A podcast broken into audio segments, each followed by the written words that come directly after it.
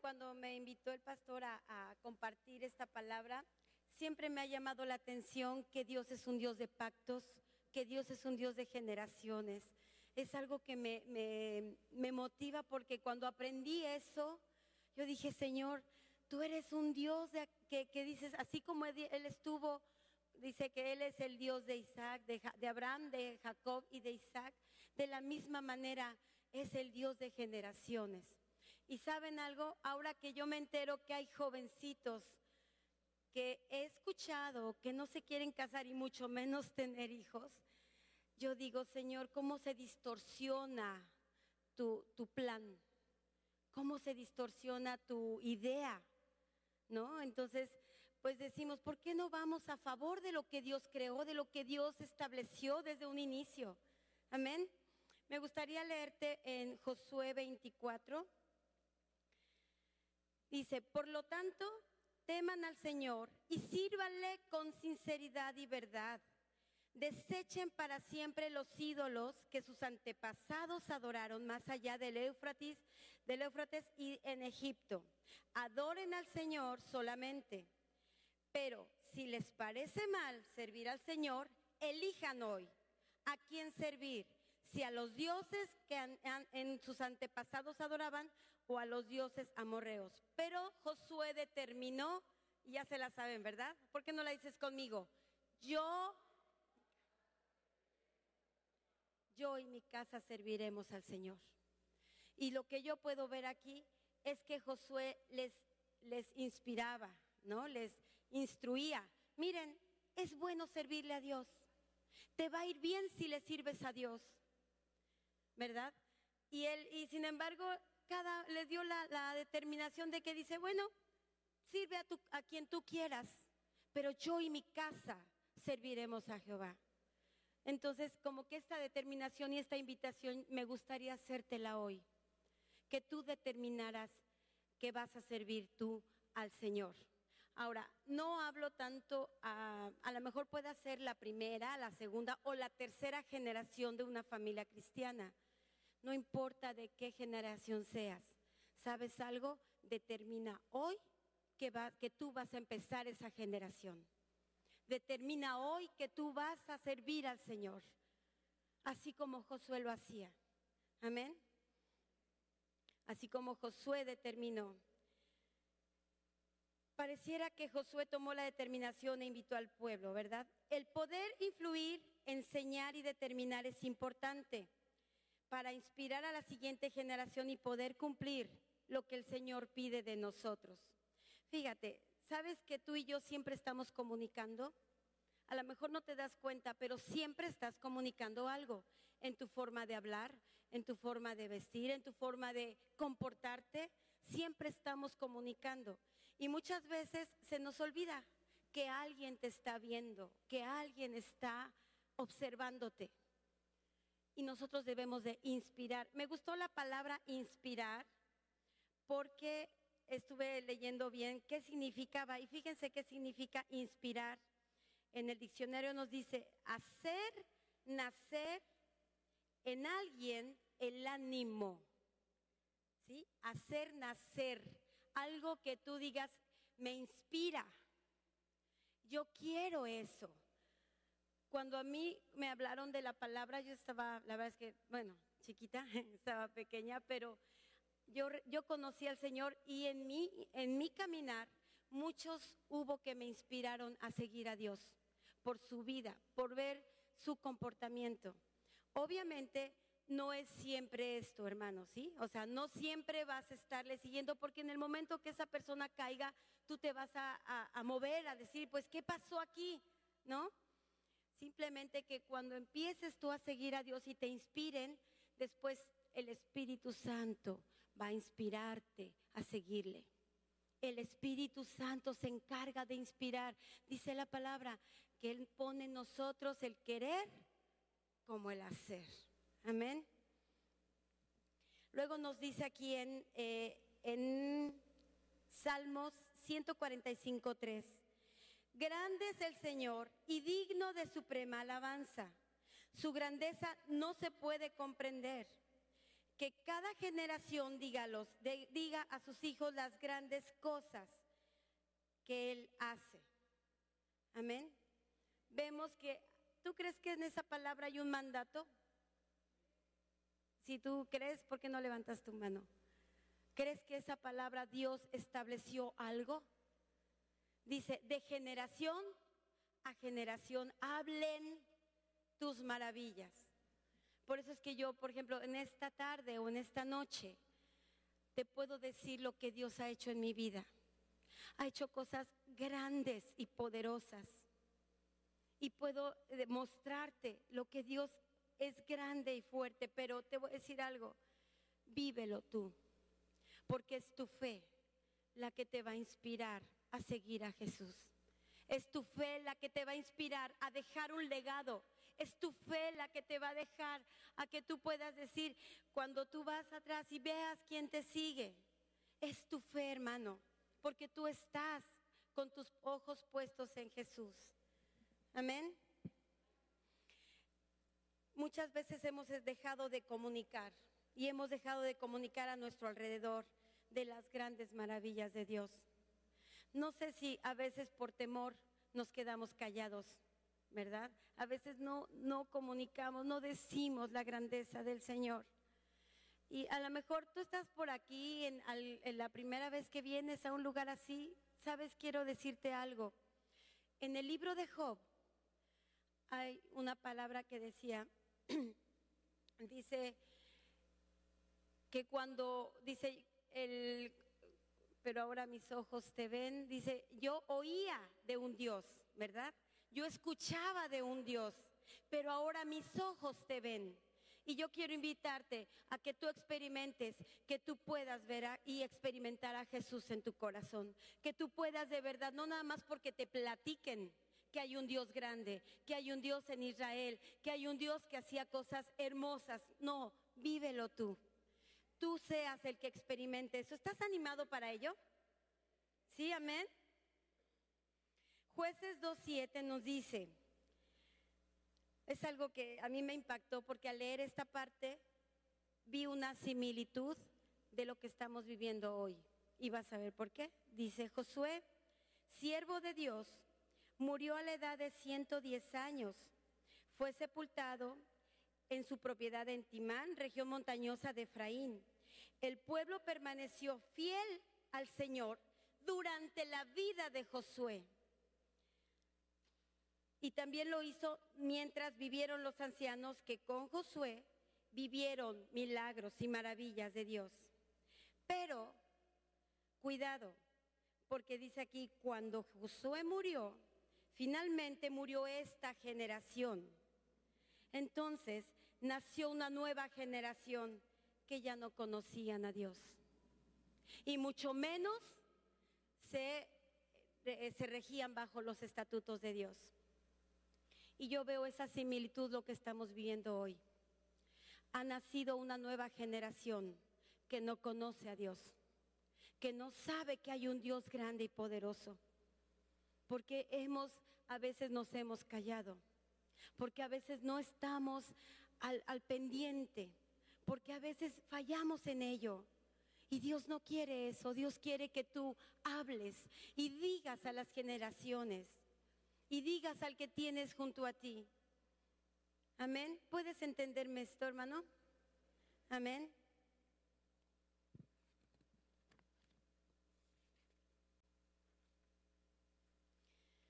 Quiero comentarte que un día vi de, de un, aprendí de un pastor, eh, a lo mejor algunos de aquí ya lo han visto conmigo, vieron esa, esa parte, que le estaba enseñando este, este pastor a su hijo sobre el diezmo.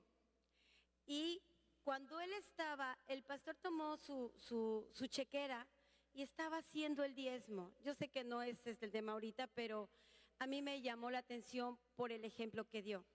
Empezó a hacer el cheque, el hijo pequeño se acercó y vio que estaba el papá en el escritorio y le dijo, oye papá, es mucho dinero lo que vas a dar.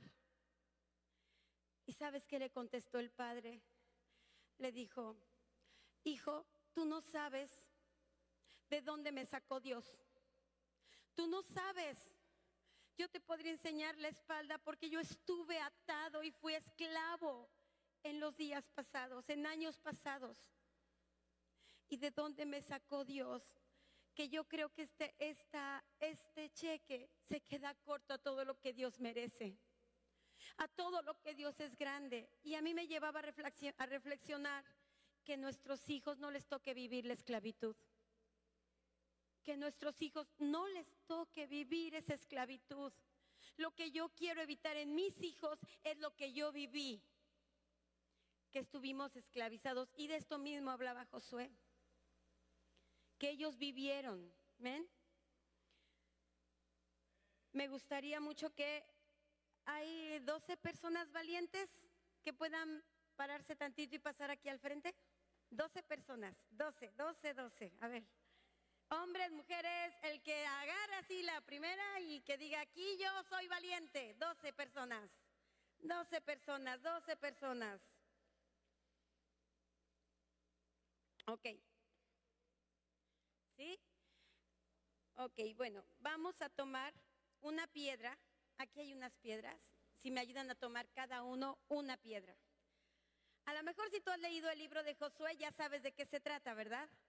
¿Cuántos saben de este, del memorial? Yo le llamé el memorial de las piedras. ¿Lo has leído? Si no te lo voy, vamos a leerlo. Amén. Tomen su piedrita y ténganla ahí presente. Ok. Fíjense qué nos dice. Las piedras memoriales. Cuando toda la gente hubo acabado de pasar el Jordán, estamos hablando en el, en el libro de Josué 4, 1 al 9, nos dice, tomad del pueblo doce hombres, uno de cada tribu, y mandadles diciendo, tomad de aquí de en medio del Jordán, del lugar donde están firmes los pies de los sacerdotes, doce piedras, ¿puedes levantar tu piedra? Doce piedras las cuales pasaréis con vosotros y levantadlas en el lugar donde habéis de pasar la noche. Entonces Josué llamó a los doce hombres de los cuales había designado de entre los hijos de Israel, uno cada tribu. Y les dijo Josué, pasad delante del arca de Jehová, vuestro Dios a la mitad del Jordán, y cada uno de vosotros tome una piedra sobre su hombro y conforme al número de las tribus de los hijos de Israel. Fíjense bien para qué.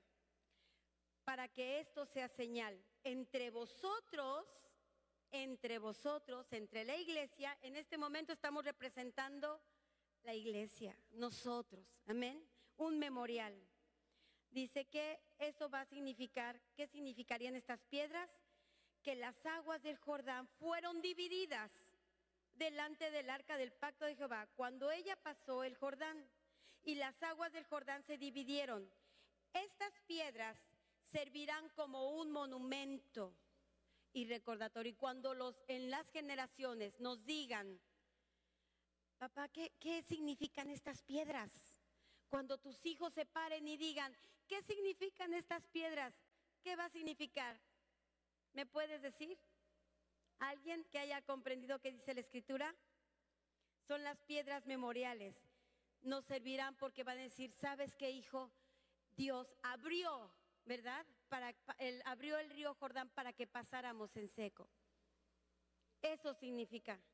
Entonces voy a pedir a los que tienen las, las piedras, me pongan aquí el montoncito de piedras porque es el memorial. A lo mejor tú me digas, bueno, ¿de qué está hablando? ¿Qué significa esto? Tiene un significado, claro que lo tiene. Porque sabes algo, esto significa que tenemos un Dios que nos ha sacado del Jordán, que tenemos un Dios que nos ha sacado de la esclavitud. ¿Cuántos de acá son libres? ¿Cuántos de aquí son libres? Ahora, puedes inspirar al que está junto a ti y decirle, tenemos un memorial y yo te lo voy a recordar. Amén. Quedan aquí las piedritas del memorial. Quiero platicarte un poquito qué impactó mi vida. Yo conocí a Dios a los 12 años, a Jesús. Y este, pues yo creo que como todos llegamos a Dios, ¿verdad? Como que este, pues con problemas, con situaciones, y estoy hablando de la vida de mis padres y de mis hermanos. En la mañana que yo estaba orando y preparando la palabra, Dios me trajo a memoria la primera profecía que llegó a mi vida cuando yo le conocí. Está en Lucas 12 y me dice, no temas, manada pequeña, porque a vuestro Padre os ha placido daros el reino. Siempre te sustentaré con la diestra de mi justicia. Y quiero decirte que hasta hoy Dios ha permanecido fiel. Cuando yo tomé la determinación de seguir a Cristo, yo me bauticé a los 12 años. Porque dentro del, buscar de Dios por medio de mis padres, nos metimos a muchas como sectas, como cosas diferentes, pero buscando a Dios, ¿no? Entonces, a mí me afectó mucho eh, lo que es eh, las cosas de miedo, incluso yo creo que mis hijos son testigos de que cuando voy al cine a ver alguna película y pasan algo de los de películas que van a pasar de, un, de miedo, de cosas así como, como comerciales, yo de plano cierro los ojos, no los abro hasta que haya pasado todo, porque yo sé que afectan mi vida, porque eso quedó como que aquí marcado, porque eso viví. Por eso yo determiné y dije, Señor, yo necesito de ti, porque a mí me daban miedo las noches. Para mí era mucho temor en las noches. Y yo decía, Señor, yo necesito de ti. Y parte de, de todo esto fue lo que me hizo seguir a Jesús. Y luego con mis padres, cuando llegamos ya a Cristo, quiero enseñarte que para mí mis piedras es este cuadrito que dice Dios es fiel. ¿Por qué? Porque mis padres cuando llegaron a conocer a Jesucristo y cuando nos cambiábamos de casa, lo primero que poníamos en las paredes era este cuadro que dice Dios es fiel. Y hasta la fecha está este cuadrito, que por cierto lo hizo mi hermano, creo que en el kinder, algo así. Y aún permanece. Pero lo que dice es lo que para mí representan estas piedras. Y eso quedó marcado en mi vida. Eso quedó marcado en mi vida. Y hasta la fecha. Tan es así que yo lo he querido, lo he pasado a mis hijos. Porque yo sé que no nos podemos quedar callados cuando Dios hace cosas grandes en nuestras vidas. Yo no me puedo quedar callada cuando dice, Señor, tengo que hablar de tus maravillas. Porque eh, tú, Señor, has hecho cosas grandes en mí. Amén. Fíjense que también tengo aquí de un subtítulo el corazón de Ana. ¿Recordarás de Ana, la mamá de Samuel? ¿Sí? ¿Te acuerdas de ella? Dice, en primera de Samuel 1.11, dice, que Ana hizo voto y dijo, oh Señor, Dios poderoso, si miras mi dolor y respondes a mi oración dándome un hijo, yo te lo devolveré y será tuyo por toda su vida. Este voto que, que, hizo Ana fue algo que también dejó, pues de ahí salió este Samuel, el profeta Samuel, y tú sabes su historia. Tú sabes lo grande que fue este, este hombre, pero nació de un corazón, de una madre que dijo, yo te lo dedicaré. Y cuando venimos y presentamos a nuestros hijos, yo me pongo a pensar, no le voy a estorbar en el camino a Dios. Ana dice, yo te lo entregaré. Yo te lo, yo, o sea, tú, tú, Señor, será tuyo. Y cuando Jesús dijo, dejad que los niños vengan a mí, dice, no se los impidáis. Entonces me puse a pensar, ¿en qué puedo yo impedir que mis hijos se acerquen a Dios? A veces es no traerlos a las reuniones donde pueden ser alimentados. También puede ser cuando no me doy el tiempo de sentarme con Él y hablar de las maravillas y de los memoriales que Dios tiene para nosotros. Ahí es donde impedimos que nuestros hijos no lleguen al Señor, porque no hacemos la labor. Así como Ana, Ana tuvo su corazón Y Dios vio en ese corazón, yo creo que hasta Dios dijo, necesitamos un profeta. Y ahí está Samuel, ¿verdad? O sea, puso en su corazón ese, ese deseo y ese anhelo. Entonces, ¿nos faltará tener un corazón como el de Ana? Inspirar a alguien a seguir a Jesús. Jesús nos enseñó acerca del reino, de que dice, dice el Señor, que si no somos como niños no podemos entrar al reino de Dios, al reino de los cielos, porque tenemos que, tenemos que ser como niños. Los niños creen todo. Yo creo que si tú le platicas a un pequeñito y le dices que una ballena y le dices, le dices, él te lo va a creer. Pero ve y díselo a alguien que estudió, a alguien que ha leído libros, a alguien que, ya como que ya no entran esas, esas palabras. Nos cuesta trabajo, pero Jesús nos dice, háganse como niños. Tenemos que pasar a la siguiente generación esas maravillas. Y a lo mejor tú digas, bueno, yo no tengo hijos ahorita o lo que sea, pero sabes, tienes, tienes a alguien a quien este, inspirar tienes a alguien a quien inspirar. Yo estaba pensando mucho en estos jóvenes porque me dolió mucho saber cuál es su pensamiento hoy. Y, pues no es que esté como que no me no importen un poco los mayores, no. Pero me preocupa porque en Josué, el que naciera esa generación que no conoce de Dios, es porque hemos callado, es porque no hemos hablado las maravillas es porque no hemos dicho que hay un Dios grande y poderoso. Fíjense que Pablo fue otro, otro personaje importante en la Biblia, el apóstol Pablo, ¿verdad? Preparó a, Timoteo. Entonces vemos en segunda de Timoteo 1, del 1 al 17, este, este hombre fue de gran influencia, y no nada más para, para, este, para Timoteo, ¿verdad? Si has leído de la historia del apóstol Pablo, impactante su historia, ¿no? Impactante. Todas las cosas que él hizo. Nos dice aquí que Pablo, apóstol de Jesucristo, fíjense cómo, cómo le escribía a Timoteo.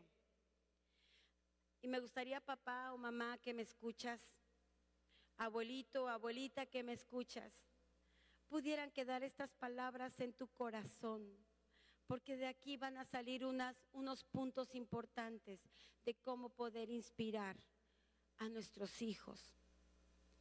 Amén. Apóstol de Jesucristo, de la voluntad de Dios, según la promesa de la vida que es en Cristo Jesús. A Timoteo le dice, amado hijo, gracia, misericordia y paz de Dios Padre y de Jesucristo nuestro Señor.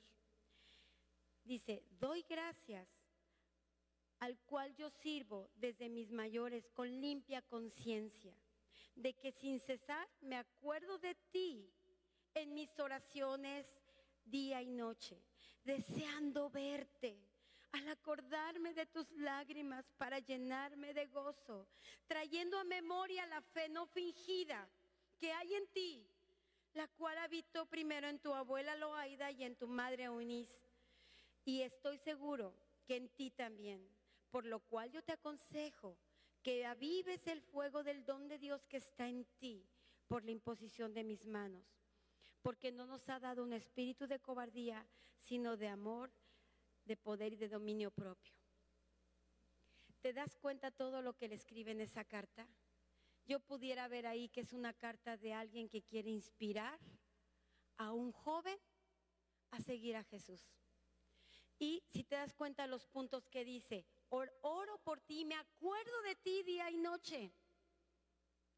Me acuerdo de ti día y noche. Siempre oraba por Timoteo. El apóstol Pablo fue un ejemplo para Timoteo. Vamos a ver los puntos, si me ayudan a, proyectar en los puntos para que quede algo en nuestras vidas de acuerdo a esta carta. Entonces él siempre oraba por Timoteo, ¿no? El apóstol Pablo fue ejemplo, lo preparó, fue mentor de Timoteo, confió en Timoteo y fue visionario ¿Qué es visionario? Estuve yo eh, checando también, visionario es alguien que ve el potencial. Alguien que puede decir, yo veo en ti esto. Él lo vio y le dice, le dijo, en esa fe, o sea, yo veo esa fe que hubo en tu abuela, en tu madre y está en ti. Eso es alguien visionario. Alguien que puede ver en otra persona, yo sé que tú puedes, porque está el Espíritu de Dios en ti. Entonces a mí me gusta decirles, por ejemplo, a los jóvenes, que sean visionarios. Y luego me puse a averiguar un poquito, ¿y saben quién fue visionario? Gedeón. Gedeón fue visionario, porque él empezó, o sea, él, después de que Dios le, dijo, vas a ir porque yo voy a estar contigo, no temas que voy a estar contigo para rescatar nuevamente al pueblo. Nos decía aquí en, en jueces 6:14, que rescata a Israel de los madianitas. Porque Dios le dijo, yo te envío. Y en esta noche me gustaría a mí terminar con algo, una, una genealogía muy hermosa, que está en Lucas 1, del 1 al 17. ¿Me ayudas a buscarlo en la, en la palabra, por favor? Lucas del 1, 1, perdón, 1 al 17. Es la genealogía de Jesús.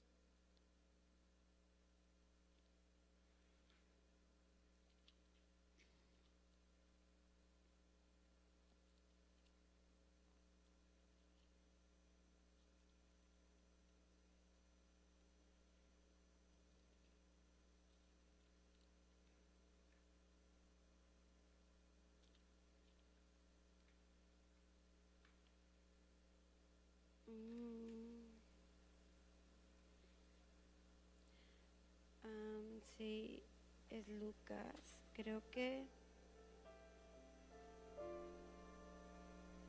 O es Mateo. Espérenme, déjenme ver dónde está. Creo que me equivoqué de la cita. Es Mateo, ¿verdad? Es Mateo 1. Mateo 1, perdón hermanos, Mateo 1. Cuando tú leas esta genealogía vas a ir identificando a los personajes y a, las, a los que fueron y... Ajá, así es, aquí. Libro de la genealogía de Jesucristo, hijo de David, hijo de Abraham. Abraham engendró a Isaac, Isaac engendró a Jacob, Jacob a Judá y a sus hermanos. Judá engendró a Tamar, y Fares y a Sara. Fares a Esrom y Esrom a Aram. Aram engendró a Aminabad, Aminabad a Nazón, Nazón a Salmón, Salmón, Salmón engendró a Raab, a Boz, Boz engendró a Ruth, a Obed, y Obed a Isaí. Isaí engendró al rey David, y el rey David engendró a Salomón, de la que fue mujer Urías. Salomón engendró a Roboán, Roboán a Abdías, y Abdías a Asa. Asa engendró a Josafat, Josafat a Joram y Joram a Usías. Usías engendró a Jotam, Jotam a Acaz y Acaz a Ezequías. Ezequías engendró a Manasés, Manasés a Amón y Amón a Josías. Josías engendró a Jeconoías y a sus hermanos en el tiempo de la, de, la deportación a Babilonia. Después de la deportación de Babilonia, Jeconías engendró a Salatiel y Salatiel a Zorobabel. Zorobabel engendró a Abiud, Abiud y a Elaquim, y Eliakim a Azor, Azor engendró a Sadoc, Sadoc a Akim y Ekim a Liub. Eliub engendró a Eleazar, Eleazar a Matam, Matam a Jacob, y Jacob engendró a José, María, eh, marido de María, de la cual Jesús nació, ¿verdad? O sea, de la cual Jesús fue llamado el Cristo. Ahí dice en el versículo 17, de manera que todas las generaciones de Abraham hasta David son 14. Qué hermosa genealogía. Y si tú te das cuenta, yo estuve checando, ¿no? Viendo de, de quién a quién. Todos ellos tienen un nombre, hicieron algo, dejaron un legado y fue pasando ¿verdad? La fe fue pasando cada cosa hasta que llegó a Jesucristo. A mí me impresiona porque Dios es un Dios de pactos. Nuestro Dios es un Dios que quiere ser, que tú determines el día de ahora como Josué lo hizo. Yo y mi casa serviremos a Jehová. Quiero pedirte que te pongas de pie y me gustaría que, cantáramos este, esta alabanza y determináramos en esta noche que Dios callados, sino que hablemos de las maravillas de Él. Recuerda que Dios es un Dios de generaciones. Y hay muchos Pablos aquí que están buscando Timoteos. Busca, Timoteo busca a un Pablo, porque aquí hay muchos Pablos. Acércate a un mentor, alguien que va a estar orando por ti día y noche, y así como leímos en esa carta, alguien que va a estar intercediendo por tu vida hasta que tú tengas la inspiración directa del Espíritu Santo. Y no dudes, porque Dios está aquí y quiere hacer un pacto contigo en esta noche. Amén.